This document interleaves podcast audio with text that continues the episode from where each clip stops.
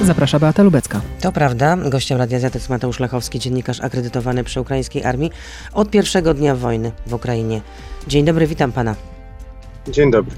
Widzę, że jest pan w swoim samochodzie, ale gdzie konkretnie? W obwodzie donieckim, ale gdzie konkretnie? Jestem w okolicach takiej miejscowości dużej, która się nazywa Wielka Nowosilka. Nie jestem tutaj sam, bo w sumie przyjechałem tutaj z powodu osoby, z którą tutaj jestem. To jest Black. O, pieseł. Tak, to jest pieseł. To jest pieseł frontowy. E, Ten pieseł frontowy został przez żołnierzy wzięty do, do siebie. Znaleźli go, jak byli na froncie. Mam nadzieję, że on nam nie będzie tutaj przeszkadzał. Ja go schowałem do samochodu, bo oni właśnie wyjeżdżają na front, e, na taką pierwszą pozycję i trochę były obawy, że po prostu zacznie za nimi biec, bo on jest rzeczywiście dość blisko z nimi. Więc musimy sobie teraz siąść i będziemy go wieźli do Polski. I znajdzie schronienie? Tak, on już ma dom. Tak, już, już. Ja gdzieś tam o nim napisałem na mediach społecznościowych i się e, bardzo dużo ludzi e, odezwało w związku z tym, że chcę mu dać ten dom, więc jest To widzi, to widzi pan, jaką ma pan y, siłę pomocy. A jak tam wyko- wygląda sytuacja w tym y, miejscu, gdzie pan jest? Czy tam jest spokojnie? Przepraszam. Nie, spokojnie to nie jest nigdzie niestety tutaj. E, Wie pani, tutaj jest taka sytuacja, że w nocy rzeczywiście trudno było spać, bo ja przyjechałem do nich w nocy, przyjechałem spod Charkowa e, i więc tak, no cały front wzdłuż przejechałem. E, Nawet tutaj, bo tutaj powinno być spokojniej. Tutaj nie, to już jest ta część, to, to, to już nie jest Donbas, to już jest właściwie Zaporoże, to jest na granicy obwodu zaporowskiego, więc tutaj powinno być spokojniej, ale jak tutaj byłem dwa tygodnie temu, jak byłem tutaj teraz, e, w nocy, no to cały czas było słychać ostrzał. E, niestety ludzie, z którymi byłem wtedy, e, pięciu z nich, byłem z nimi na froncie, pięciu z nich jest w szpitalu teraz, rannych, kilku innych jeszcze kontuzjowanych. Rosjanie cały czas strzelają artylerią, non stop. A Wczoraj dzień zwycięstwa w Rosji, jak wiadomo. W Moskwie była parada. Putin się opowiedział, mówił o tym, że siła Rosji jest wielka. No i oczywiście w swoim propagandowym wystąpieniu nazwał Ukraińców nazistami, oskarżył NATO e, o plany ataku na Rosję. Czy to jego wystąpienie wczorajsze było jakoś komentowane? Jest jakoś komentowane? E, Wczoraj rozmawiałem z żołnierzami na ten temat. Oni powiedzieli wprost, że to jest no, nic nowego. Bardziej, e, szczerze mówiąc, jak rozmawiałem z żołnierzami wcześniej, to wielu z nich się bało, że coś się wydarzy e, gorszego, że będzie jakiś, e, no po prostu będzie użyta na przykład broń chemiczna albo jakiś atak bombowy. Spodziewano się, że może na Mariupol coś się wydarzy. Różne były obawy e, przed tym dniem zwycięstwa, no bo przecież Rosjanie nie, nie odnotowali żadnego zwycięstwa w tej sytuacji. No nie, nie, nie mógł się Putin pochwalić niczym, przepraszam, prezydent e, Federacji Rosyjskiej Władimir Putin nie mógł się niczym pochwalić na Placu Czerwonym. Mógł tylko powiedzieć, sam przyznał się do tego, że, że Rosjanie cierpią, sam przyznał się do tego, że, Rosji- że są straty. Więc e, z- zastanawia mnie, na ile e, on mógł cokolwiek innego powiedzieć. W Donbasie niestety, przepraszam, bo pies, w Donbasie niestety naprawdę nie mają, e, nie mają możliwości nie mają możliwości czegokolwiek powiedzieć Rosjanie, żeby odnieśli jakiekolwiek sukcesy. Zatrzymała się ta ofensywa. E, tutaj nawet Mariupola nie zajęli, więc e, tak mówili Ukraińcy. Ja tutaj rozmawiałem, bo to akurat e, siedziałem z żołnierzami, którzy oglądali na bieżąco to też. Też razem z nimi oglądałem. No i to raczej był śmiech. No, raczej mnie pytali, jak się czujesz jako sług. No to oczywiście mówię w dosłownym tłumaczeniu, ale jak się czujesz jako sługus NATO, czy, czy, czy, czy sługus faszystów? No, no bo Tak. jestem Polakiem, prawda? No rozumiem, no to było takie pół żartem, pół, serko, e, pół serio, takie dowcipkowanie. No w Tak. Warszawie też doszło do pewnego incydentu, toż rosyjski ambasador e, Siergiej Andrzejew został oblany czerwoną farbą. Został też zaatakowany przez Ukraińców, którzy tam się zebrali, by zaprotestować przeciwko rosyjskiej, rosyjskiej agresji. Czy to też było jakoś e, sposób, w jakikolwiek sposób komentowane, zauważone wśród Tak. e, ukraińskich żołnierzy? Tak, tak, no tak, no to znaczy, no tutaj mamy trochę sprzeczne zdania na ten temat, e, bo ja jednak e, tak osobiście uważam, że, że no to źle, że do czegoś takiego doszło, bo to sprawia, że zagrożeni, zagrożeni teraz są dyplomaci polscy w Rosji. Przecież były już przypadki różnego typu po- pobić Polaków parę lat temu, więc też widziałem to wystąpienie e, pana ambasadora, który dalej mówił o tym, że no dalej mówił, nawet oblany czerwoną farbą, która miała symbolizować krew Ukraińców, mówił o tym, że w Buczy doszło do inscenizacji. Co jest dla mnie jakimś skandalem, jakby jakimś, to już jest poziom o, tak obrzydliwy, No ale to jest po prostu obrzydliwość, bo ja naprawdę serdecznie zapraszam pana ambasadora do Buczy, tam gdzie ja widziałem te ciała, niech on zobaczy te groby i niech wtedy zacznie mówić o inscenizacji. Ale żołnierze no to oczywiście się cieszyli i, i śmiali, że bardzo dobrze, że już nie będę powtarzał, bo to są też niecenzuralne sformułowania, ale jest takie pewne kibolskie sformułowanie e, przez fanatyków piłki nożnej używane w Polsce, które bardzo się w Ukrainie przyjęło i bardzo lubią je powtarzać. E, I to jest na, na tej zasadzie. No, dla żołnierzy każdy, nawet taki, nawet taki mm, akt y, wsparcia, akt m, takiego przeciwstawienia się Rosji jest pozytywnie odczytywany. A oni naprawdę o Polsce mają. Od, zjechałem front od południa do północy. E, o, w Polsce mają najlepsze zdanie z możliwych. To jest. Ja słyszę o braterstwie, o sojuszu, o wdzięczności, o tym, że nigdy tego nie zapomnimy. E, I to nie chodzi tylko o e, sprzęt, o pomoc wojskową, ale to chodzi też e, przede wszystkim o, o to, że pomagamy uchodźcom, o to, że część mm, z nich zawiozła żony do Polski albo dzieci. O to chodzi. A czy oni jeszcze mają siłę, żeby walczyć? Czy mają jej może coraz więcej? Jak najbardziej mają. Znaczy to też zależy chyba od, od działu i też tego, jak długo jest na froncie, bo E, trzeba sobie też zdawać sprawę z tego, że to jest wycięczające psychicznie bardzo. Ja byłem z nimi na pierwszej pozycji pod Kijowem 4 dni i wróciłem bardzo zmęczony. Spałem cały dzień, jak e, wróciłem. Tego się nie czuję, nie czujesz tej adrenaliny, ale jak już zejdziesz z tej pozycji, to wtedy tak ogarnia cię takie zmęczenie i ospałość. Ja znam żołnierzy, którzy są na pierwszych pozycjach, e, tych naprawdę, no, którzy widzą, są na przykład 500 metrów od Rosjan E, albo, albo kilometr, wiedzą gdzie oni są, podają koordynaty. Oni potrafią być w takich miejscach 10-11 dni. Ukraińcy rotują dość dobrze. Na, przykład te brygady, które są na froncie, zabierają do tyłu, uzupełniają, wtedy obrona terytorialna na przykład wchodzi na pierwsze, po, na pierwsze pozycje. Dwa tygodnie temu, albo bliżej już nawet trzech, weszła taka ustawa w Ukrainie, że obrona terytorialna, która zazwyczaj jest przypisana do konkretnego obwodu, teraz może być używana e, w sytuacji wojny na froncie. I na przykład znam obronę terytorialną z Winnicy. Winnica jest w centrum Ukrainy, która teraz służy pod Donbasem, e, czy w Donbasie, pod Słowiańskiem. E, I tak Ukraińcy często rotują swoimi brygadami, że wycofują brygadę zwykłej armii, sił zbrojnych Ukrainy, zamieniają na jakiś czas na, obronę, na brygadę obrony terytorialnej no i potem, jak ta odpocznie, uzupełni skład, znowu. Tak jak teraz dzisiaj chłopcy. Pojechali zmienić kolegów, którzy byli przez dwa tygodnie na pierwsze pozycje. To jest na tej zasadzie. Więc oni mają siłę, zdecydowanie, przepraszam, bo nie odpowiedziałem, ta dygresja, ale mają zdecydowanie siłę. Oczywiście zdarzają się takie przypadki, gdzie ja widziałem zmęczenie. Mówię o Sewierodoniecku, bo tam sytuacja jest bardzo ciężka, jest stały ostrzał. Też ta ludność, która tam mieszka, jest często część jest prorosyjska, część proukraińska, więc trudniej też e, z takimi pewnie e, cywilami wokół się służy. Ale jeśli chodzi o żołnierzy, których ja znam osobiście, no to oni się cieszą, że jadą na. Teraz oni wyjeżdżają właśnie, tak zerkam, oni się cieszą, że jadą na pozycję.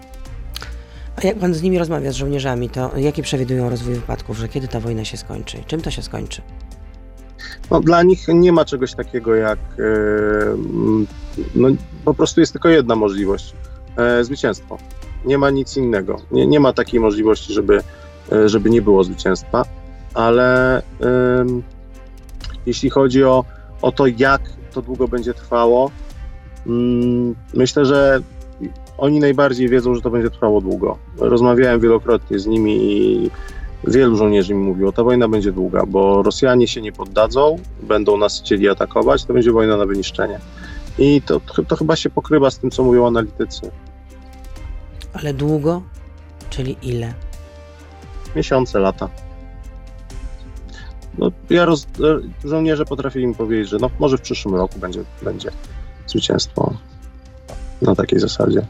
No przecież 8 lat walczyli w Donbasie. Część z nich walczyła w Donbasie. No to oni wiedzą, że to często, że Rosjanie się tak łatwo nie poddadzą, nie odpuszczą. Ale ile? Jeden żołnierz mi powiedział wczoraj, e, no aż Putin przestanie być prezydentem Rosji, to może wtedy się coś zmieni. No to tyle w, części, w części radiowej. Mateusz Lechowski z nami zostaje, a teraz już jesteśmy tylko na Facebooku, na Radio ZPL, na YouTube, więc proszę zostać z nami, Beata Lubecka. Zapraszam. A czy y, wśród ukraińskich żołnierzy jest taka pokusa, żeby nie tylko się bronić, ale na przykład zaatakować również Rosję? Żeby zaatakować Rosję na jej terytorium? Myślę, że myślę, że nie do końca. To są bardzo, może to nie jest taka powszechna wiedza, ale to są bardzo inteligentni, a przede wszystkim wykształceni często ludzie, jeśli chodzi zwłaszcza o politykę, o geopolitykę. Bo to często jest tak, że to są na przykład mężczyźni, którzy pracują fizycznie, na przykład często też w Polsce, ale jeśli chodzi o politykę, jeśli chodzi o sprawy wojenne, oni naprawdę są dokształceni i się interesują. I oni mówią wprost, że atak na Rosję e, może spowodować użycie broni atomowej, no bo taka jest doktryna rosyjska. Więc, e, a tego Ukraińcy, przynajmniej ci, których ja znam, żołnierzy, takich zwykłych, prostych żołnierzy, oni się boją najbardziej, bo wiedzą, że to jest coś, na co Ukraina nie będzie mogła odpowiedzieć, a obawiają się, że Zachód nie będzie miał siły i takiej strategicznej, ale przede wszystkim mentalnej siły, żeby na to odpowiedzieć konkretnie. Ale przecież są e, zapowiedzi chociażby ze strony prezydenta Stanów Zjednoczonych Joe Bidena, że gdyby to nastąpiło, a Joe Biden mówił, gdyby Rosja zaatakowała jakiś, e, któryś z krajów natowskich, rzeczywiście, mam rację, więc co innego, no jeśli e, broń atomowa już zostałaby użyta na Ukrainie, tak, ma pan rację. Więc tutaj powątpiewają, tak? Czy, czy NATO w ogóle by zareagowało e, w, i stanęło w obronie Ukrainy, rozumiem, tak? Czy pewnie stanęłoby w obronie Ukrainy, ale powątpiewają, czy odpowiedziałoby w taki sposób, jakbyśmy się wszyscy tego spodziewali, czyli e, też e, używając broni masowego rażenia. A jak zmieniła się sytuacja od początku wojny, po tym 24 lutego? E, myślę, że bitwa o Kijów miała olbrzymie znaczenie, bo w tej chwili ta wojna znowu przeniosła się e, na wschód i ma to swoje plusy i ma to swoje minusy. Jeśli chodzi, tak jak ja to obserwuję osobiście, jeśli chodzi o wojnę e, taką postrzeganą przez media, no, no to już się wszystkim mediom, mediom, mam wrażenie, ta wojna przejadła w pewien sposób. Mówimy o tym dalej, ale nie aż tak dużo. To już jest trochę dalej, to już nie jest ten Kijów, który gdzieś sobie potrafimy wyobrazić, tylko to jest właśnie tak jak ja jestem teraz, jakieś hulaj pole, gdzie to jest w ogóle? Gdzie jest ten Donbas, ten Słowiańsk? Nigdy tam nikt nie był ze znajomych. Trudno to sobie wyobrazić. Kijów to jest jednak stolica, to jest bliżej. To nas jakoś bardziej dotykało. Pod tym względem myślę się bardzo zmieniła wojna w takim odczuciu, takim po prostu społecznym. A jeśli chodzi o e, walki tutaj na miejscu, no to Ukraińcom to dało taki mentalny zastrzyk energii, mam wrażenie, to, że spod tego Kijowa się udało tych Rosjan odepchnąć niezależnie od tego, czy oni się sami wycofali, czy nie, to i tak by nastąpiło. Oni nie mieli siły, żeby ten Kijów zająć i ten, y, no to wycofanie się, to nie było tak, jak to przedstawiała rosyjska propaganda, że to, mm, nie wiem, to była celowa decyzja, że decydujemy się wycofać się z Kijowa, podjąć jakieś jakieś inne działania wojenne, inne cele sobie wyznaczamy. Nie, po prostu oni nie byli w stanie się poruszać dalej do przodu, nie byli w stanie przeprowadzić konkretnej ofensywy, ponosili olbrzymie straty, bo to wiem, naprawdę olbrzymie straty. W związku z tym też często dochodziło do tych zbrodni wojennych, bo to też y, wynikało z tego, że oni ponosili straty i przez to, że ponosili straty, była jeszcze większa frustracja. Nie dość, że rabunki i gwałty, to jeszcze jakaś taka zemsta na cywilach. Nie potrafimy zająć Kijowa, no to się mścimy na cywilach. Takie jest moje zdanie, ale też wielu żołnierzy ukraińskich mi to mówiło, że im większy jest opór żołnierzy ukraińskich, tym gorzej są traktowani cywile na terenach okupowanych. No spójrzmy na Mariupol. E, ale już abstrahując od tego, to też myślę, że mm, dla Ukraińców to był taki sygnał, że możemy tą Ros tą Rosją wygrać i też dla narodu. Myślę, że naród też wierzy w to, że to zwycięstwo nastąpi. E, no pytanie, w jakich granicach? Czy uda się odzyskać Donbas, czy nie? Czy uda, uda się odzyskać te granice z 24 lutego, o czym mówi prezydent Zeleński cały czas? E, żołnierze chcą iść jak najdalej. Żołnierze mówią o tym, że Krym jest nasz i odzyskamy Krym. E, żołnierze mówią o tym, że cały Donbas odzyskamy. Donbas jest nasz, my przelewaliśmy za to krew. Przez 8 lat walczyliśmy często o to, i nie, nie oddamy Donbasu.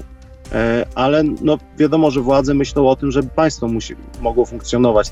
Ukraina jest sukcesywnie, codziennie niszczona, ostrzeliwana i bombardowana.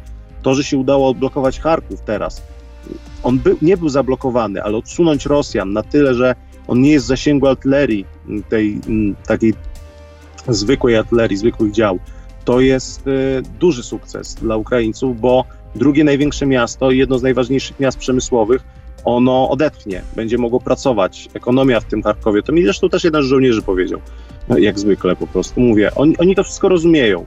E, nam się wydaje, że to są prości żołnierze, którzy, którzy idą na front, a to jest cała skala, przekrój. To są studenci, którzy się zaciągnęli do wojska, służą obronie terytorialnej. To są, oczywiście, że z ZSU, czyli Siły Zbrojne Ukrainy, pewnie e, to są po prostu żo żołnierze zawodowi, chociaż oni też mają poukładane w głowie, tak powiem kolokwialnie, ale ochotnicy, z którymi ja mam do czynienia, to są ludzie, którzy mają swoje biznesy, albo studiują, albo pracowali w Polsce i oni wiedzą po prostu, dlaczego tu są, e, jak ta wojna wygląda. Przecież no, tutaj z chłopakami pojechała na front e, siostra zakonna, z którą robiłem wywiad, która 7 lat pracowała w Polsce, która jest położną. Się dzisiaj jeszcze pożegnaliśmy, się zobaczyliśmy. E, kazała pozdrowić Polskę. Mm, podziękowała, że, że ten wywiad ujrzał światło dzienne, bo jej znajomi z Polski się odezwali. Mm, to pan przeprowadził ona... z nią wywiad właśnie i zamieścił to na swoim profilu na Facebooku. Tak, tak. I no i też, y, no, też w telewizji to się, to się pojawiło, bo zależało mi na tym, żeby, żeby, żeby ona. No, uważam, że to jest cudowna kobieta, więc, y, więc dlatego też y, zależało mi na tym, żeby, żeby ktoś zobaczył, że no właśnie to jest taki przekrój. Przecież bardzo wiele kobiet jest w armii ukraińskiej. Tutaj po prostu ludzie wiedzą, co ich czeka, jeżeli Rosja przyjdzie. Wiedzą, że to będzie druga bucza w wielu miejscach, grabieże, rabunki, gwałty no wiedzą, jaka jest armia rosyjska po prostu. Wspomniał pan o Mariupolu, no ale tam żołnierze mają żal do władz Ukrainy, że do dowódców wojskowych, że nie dostali żadnych uzupełnień. Stamtąd przecież popłynął taki komunikat ze strony dowódcy pułku. Y, no i usłyszeliśmy, y, że takie gorzkie słowa, że jesteśmy zablokowani ze wszystkich stron, jesteśmy martwymi ludźmi. Większość z nas to wie. Co więcej, no wojskowy ujawnił, że z Mariupola uciekł wcześniej dowódca 36. Brygady Piechoty Morskiej i zabrał ze sobą grupę żołnierzy. Ale także yy, czołgi, transportery, amunicję. to wielka hańba, jak usłyszeliśmy. No ja jestem z ludźmi, którzy byli w Azowie tutaj. Oni właśnie pojechali na front. To są ludzie, którzy e, służyli 2-3 lata w Mariupolu na przykład, a teraz służą w innych jednostkach. Nie wiem, co powiedzieć. No to jest. E,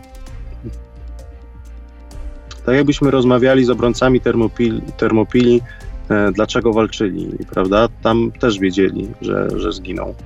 E, trochę jest tak z tym Mariupolem, że jak się czyta wypowiedzi też władz cywilnych, wszyscy mówili o tym, że my wiedzieliśmy, że będziemy walczyć, wiedzieliśmy, że Mariupol będzie oblężony, przygotowywaliśmy się do tego. Oczywiście pewnie Ukraina mogłaby jakimś wielkim wysiłkiem zrobić spróbować zrobić kontrofensywę, tylko to by kosztowało. Nie wiadomo, czy na tym by się nie oparła, nie oparł koniec wojny y, w negatywny sposób, czy Rosjanie by tego nie wykorzystali. E, dowódca, główny dowódca ukraiński, e, Walery Zalużny, on e, bardzo dba o to, żeby jak najmniej jego żołnierzy zginęło. On dba o to, żeby, tych, żeby ponosić jak najmniejsze straty, wykonywać zadania, ale nie ponosić strat. Bo wie, że Rosja ma większe siły mobilizacyjne, możliwości mobilizacyjne od Ukrainy. I taka ofensywa zawsze jest tak, że kiedy siły atakują, to tracą przynajmniej trzy razy więcej żołnierzy, a mówi się o tym, że pięć, sześć razy więcej od tych, które się bronią. Gdyby teraz Ukraińcy zaczęli robić kontrofensywę na Mariupol, przypominam, to jest 140 kilometrów. To jest 140 kilometrów od miejsca, w którym jestem. Stąd by prawdopodobnie w tych okolicach by wychodzili. To jest olbrzymia ofensywa, to by trwało tygodnie. Ja nie chcę mówić, że, że Azow jest stracony yy, i Mariupol jest stracony, bo już powiedziałem coś takiego miesiąc temu, że, że no w końcu musi Mariupol paść, a Mariupol dalej się broni. I ja naprawdę jestem pełen podziwu. Nie wiem, co mam powiedzieć yy, yy, w tej sytuacji. To są takie wybory. Ci żołnierze, którzy uciekli, pewnie to dla, dla Azowa, który będzie walczył do końca, o czym ja słyszę od początku tej wojny, od z, z ludzi, którzy znają tych żołnierzy, to pewnie jest haniebne, ale pewnie dla większości ludzi to byłoby naturalne po miesiącu walki, straczeńcej walki, uciec e, albo się wycofać. E, to, że dowódca uciekł, no to pewnie jest haniebne, ale ja naprawdę nie chcę oceniać e, pojedynczych takich decyzji moralnych, bo no bo po prostu widziałem, jak wygląda front, widziałem, jakie to jest straszne, jak, jak, jak wygląda ten ostrzał. Rozmawiałem z ludźmi, którzy następnego dnia, rozmawiałem z człowiekiem, który następnego dnia zginął w ostrzelze artyleryjskim, tutaj niedaleko. I to jest bardzo osobiste. To, że żołnierze w Mariupolu, że żołnierze pułku Azov, ale też część tej brygady 36, która tam została i która walczy piechoty morskiej, że oni tam walczą, no to, to będą w Ukrainie, to będą najwięksi bohaterowie. E, prawdopodobnie w historii Ukrainy e, już się o tym mówi. E, to są naprawdę ukraińskie termopile, ale trudno mi w jakikolwiek sposób wyrokować, czy można było coś zrobić, żeby im pomóc. Może trzeba było po prostu się wycofać w pewnym momencie. E, z tego Mariupola, ale to jest trochę jak rozmowa o tym, czy powstanie warszawskie miało sens. No, jedni powiedzą, że nie miało, bo została zniszczona Warszawa, a drudzy powiedzą, że to był najbardziej chwalebny czyn w historii polskiego oręża wojskowego, że to był e, zryw e, niepodległościowy i myślę, że Mariupol to będą takie dyskusje, e, że Mariupol, z Mariupolem jest bardzo podobnie. Nie nam to oceniać. My nie jesteśmy w Mariupolu, my też nie dowodzimy armią ukraińską, my nie bronimy Ukrainy. Nie nam oceniać decyzji Ukraińców, moim zdaniem. No, według ostrożnych szacunków tam mogło zginąć już e, ponad 20 tysięcy osób, jak mówię, według ostrożnych szacunków. A wracając do Pana, bo w ostatnich dniach gdzie Pan był i, i, i co Pan widział? Bo y, dzisiaj Pan jest w obwodzie donieckim, a wcześniej, na przykład w teraz tygodniu? Teraz byłem w obwodzie charkowskim trzy dni. Po, najpierw w Charkowie jeden dzień, a potem pod Charkowem z żołnierzami, których znałem jeszcze z Kijowa. E, z piątym dobrowol... no, z piątym ochotniczym batalionem ukraińskiej dobrowolczej armii. To, tak tłumaczę dosłownie, bo to jest UDA, tak, taki jest skrót. To są ochotnicy, którzy tam walczą i byli w kontrofensywie, odrzucili Rosjan o 25 kilometrów. Wcześniej byłem w Sywierodoniecku mm, pod ostrzałem, zobaczyć jak wygląda sytuacja tam w najgorszym miejscu chyba w Donbasie w tej chwili. E, byłem też w Podsłowiańskiem, w Kramatorsku, tam w, Donbasie byłem chyba z 5 dni. Trudno, bo te dni się zlewają, ale no, w ciągu ostatnich e, dwóch tygodni byłem parę dni tylko w Kijowie, a tak to jeździłem właśnie od tego miejsca, gdzie jesteśmy, od, południu front, od południa frontu, bo tutaj chciałem rozmawiać z, porozmawiać z byłymi azowcami, porozmawiałem. Chciałem zobaczyć, czy to są naziści. Ci naziści powiedzieli mi w pierwszych rozmowach, każdy praktycznie, że dziękuję Polsce, że Polska to najbliższy sojusznik, że dziękujemy, że tutaj z nami jesteś, że musimy zakopywać tą rosyjską propagandę. Nie wiem, czy naziści byli tak pozytywnie nastawieni do Polaków. Wydaje mi się, że nie. Więc trudno mi powiedzieć, e, trudno mi zobaczyć jakiegokolwiek. Ja jestem w Ukrainie od 70, jest 76 dzień wojny, pomijając dwa dni przerwy, jestem 74 dni. E, nie spotkałem nazisty. A był pan w okopach? Tak. A jak to jest być w okopach? No pani redaktor, to trudno to, trudno to opowiedzieć. No, no to zależy, to zależy chyba od tego, z kim się tam jest. Jak się tam jest z ludźmi, którzy się nie boją, to się też człowiek nie boi. Jak, są, jak się tam jest z ludźmi, którzy się troszkę stresują, to się troszkę stresuje. No, byłem tutaj w okopach. E, tutaj na szczęście nie byłem pod ostrzałem. Trochę się śmiali ze mnie żołnierze, że jestem fartowny, że zawsze jak przyjecham, to, przyjeżdżam, to, ciś, to cichnie. To mniej strzela, tak nawet mówili że fartowny, tak w dosłownym tłumaczeniu. No a wyjeżdżałem na przykład, żeby wziąć rzeczy, żeby przenocować i ostrzelali ich amunicją fosforową. Już mnie nie, nie wpuścili tam. Pięciu miało e, poparzenia, tutaj płuc też e, w, z oddychaniem. W okopach byłem jeszcze pod e, Kijowem i tam byłem pod ostrzałem. Tam w nocy rzeczywiście grady strzelały na nasze pozycje i trzeba było wyjść z ziemianki i się schować mm, w okop. E, w od, odpowiednich odległościach od siebie, żeby gdyby wpadł, no gdyby pocisk uderzył, żeby jak najmniej ludzi zginęło. Tak zresztą też się chodzi po froncie, w odległościach. Jak się przemieszcza z pozycji na pozycję po odkrytym terenie, zostawia się 50-100 metrów odległości pomiędzy jednym a drugim żołnierzem. E, no i mną też, jak ja jestem pomiędzy żołnierzami, ale mm, no wiadomo, że to jest jakiś stres, tylko ja tego tak nie odczuwałem tam na miejscu, z, z racji na to, że Wydaje mi się, że gdyby było morale takie, że wszyscy chcą uciekać, to bym pewnie to odczuwał. O wiele na przykład większy stres odczuwałem w Sywierodoniecku, jak byłem, robiłem wejście dla telewizji, byłem pod ostrzałem. Zaczęły spadać pociski obok. I ludzie zaczęli się chować po domach i rzeczywiście wtedy odczułem ten stres bardziej.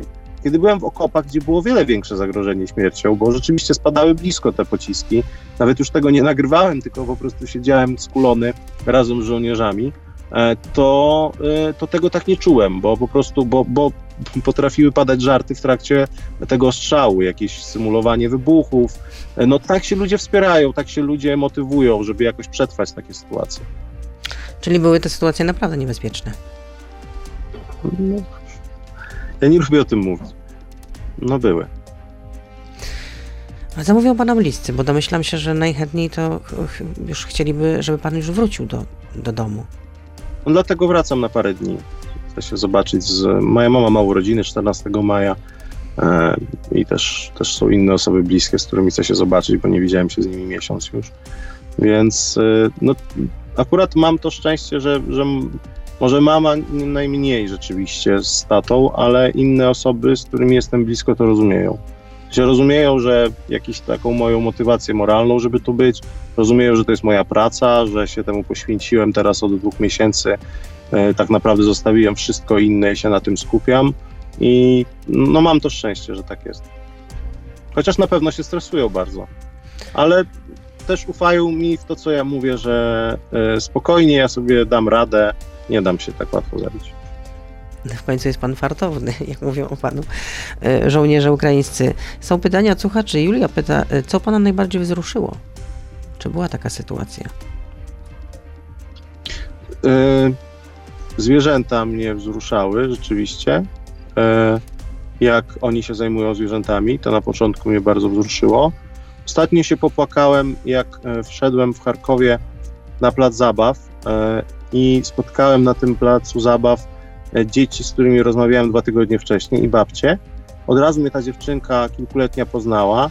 E, wcześniej się mnie bała, bo miałem biało-czerwoną flagę i skojarzyła to z Rosją, a teraz już miałem biało-czerwoną flagę na ramieniu, a tu miałem ukraińską i podeszła i powiedziała, o masz naszą flagę. I ona i siostra i babcia zaśpiewały Czerwoną Kalinę razem, ja to nagrałem. To rzeczywiście to mnie bardzo wzruszyło. Mm, no dużo było takich sytuacji. Praktycznie każdego, nie powiem, że każdego dnia, ale raz na dwa dni przynajmniej się zdarzają takie sytuacje tego typu. E, to, to chyba te, to najświeższe, to właśnie z tymi, e, z, tymi, z tymi dziewczynkami. Dzieci ogólnie wzruszają. Jak wszedłem do metra w Charkowie też dwa tygodnie temu, e, też ze słodyczami po prostu, bo chcieliśmy rozdać słodycze dzieciom. E, to jedna z dziewczynek, zanim jeszcze dałem jej jakikolwiek słodycz, rzuciła mi się na szyję, tak się przytuliła i powiedziała i podziękowała po, no, po rosyjsku, bo w Charkowie część ludzi mówi po rosyjsku, że przyjechaliśmy.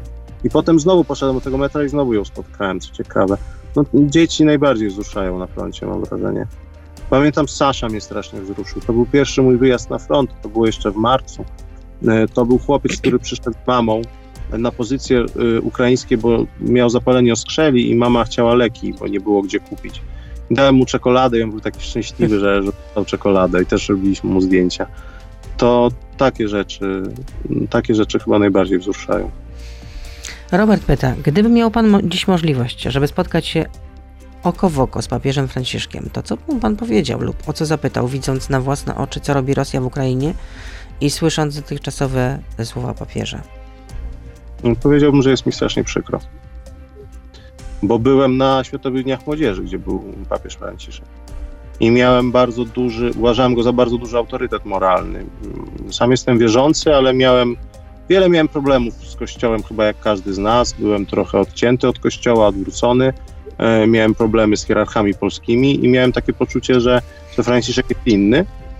I to było dla mnie, nie, nie mogę powiedzieć, ja kim ja jestem, żeby mówić e, papieżowi, że, że jest mi wstyd, ale no, trochę mi było wstyd, trochę się czułem źle. Po prostu jest mi przykro. Po prostu jest mi przykro i zapraszam też, to co powiedziałem a propos ambasadora. Proszę przyjechać, zobaczyć, tak jak ja, 78 ciał e, w różnych miejscach, często poprzykrywanych, rowerzystów, dzieci, kobiety, buczy kawałki tych ciał. I proszę wtedy mówić o tym, że tutaj ktoś coś prowokował e, do takich rzeczy. Do takich rzeczy się nie da sprowokować. No póki co słyszymy, że papież do Kijowa się nie wybiera, za to bardzo chciałby się spotkać z Władimirem Putinem. I już w 20 dniu wojny y, takie zaproszenie, właściwie nie zaproszenie, ale poszła wiadomość y, na Kreml, że papież wyraził taką no, takie życzenie, że chciałby się spotkać po prostu z, z Władimirem Putinem. Tata mam wrażenie, że Kościół y, pokutował i często jakoś starał się odciąć od tego, co robił Pius XII w trakcie II wojny światowej, ale Pius XII się z Hitlerem nie spotkał. Y, Z Mussolinim się widywał, ale z Hitlerem się nie spotkał. Ja nie wiem, jak to, to, to będzie historycznie nie do wytłumaczenia, mam wrażenie. To za, za parę lat to będzie pokutowało, przez to się odwróci taka duża ilość ludzi od kościoła, jeżeli do czegoś takiego dojdzie jeszcze i to, co teraz się dzieje, no przecież w Polsce też, e, no Polacy akurat doskonale wiedzą, jak wygląda rosyjski mir i jak wygląda, mm, myślę, że taki pokój rosyjski w rosyjskim wydaniu, a w Ukrainie to jest jeszcze na większą skalę. No na razie do takie spotkanie nie doszło. Bardzo dziękuję za tę rozmowę. Proszę na siebie Dziękuję. uważać. Rozumiem, że jak y, teraz pojedzie pan do Polski, to pan potem wraca, tak? No, nie ma innego wyjścia. I jak długo chce pan tam zostać?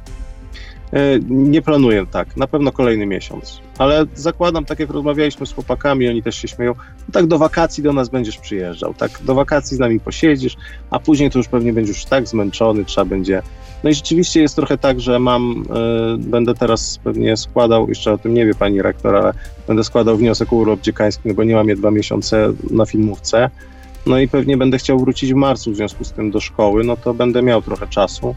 Myślę, że tak do wakacji, no e, tak szczerze, to najchętniej to do końca wojny, żeby ona się jak najszybciej skończyła, e, bo chciałbym tutaj być i zobaczyć to. Zobaczyć to i napić się wreszcie z nimi tego alkoholu, bo suchy zacho- zakon, czyli zakaz picia alkoholu i oni naprawdę go przestrzegają, ale no zobaczymy jak długo ta wojna będzie trwała. Oby skończyła się jak najszybciej. Bardzo dziękuję, proszę na siebie uważać i ukłony dla mamy w związku z rodzinami. Dziękuję bardzo. Wszystkiego dobrego. Wszystkiego dobrego. To był gość Radia Z. Słuchaj codziennie w Radio Z i na player radioz.pl.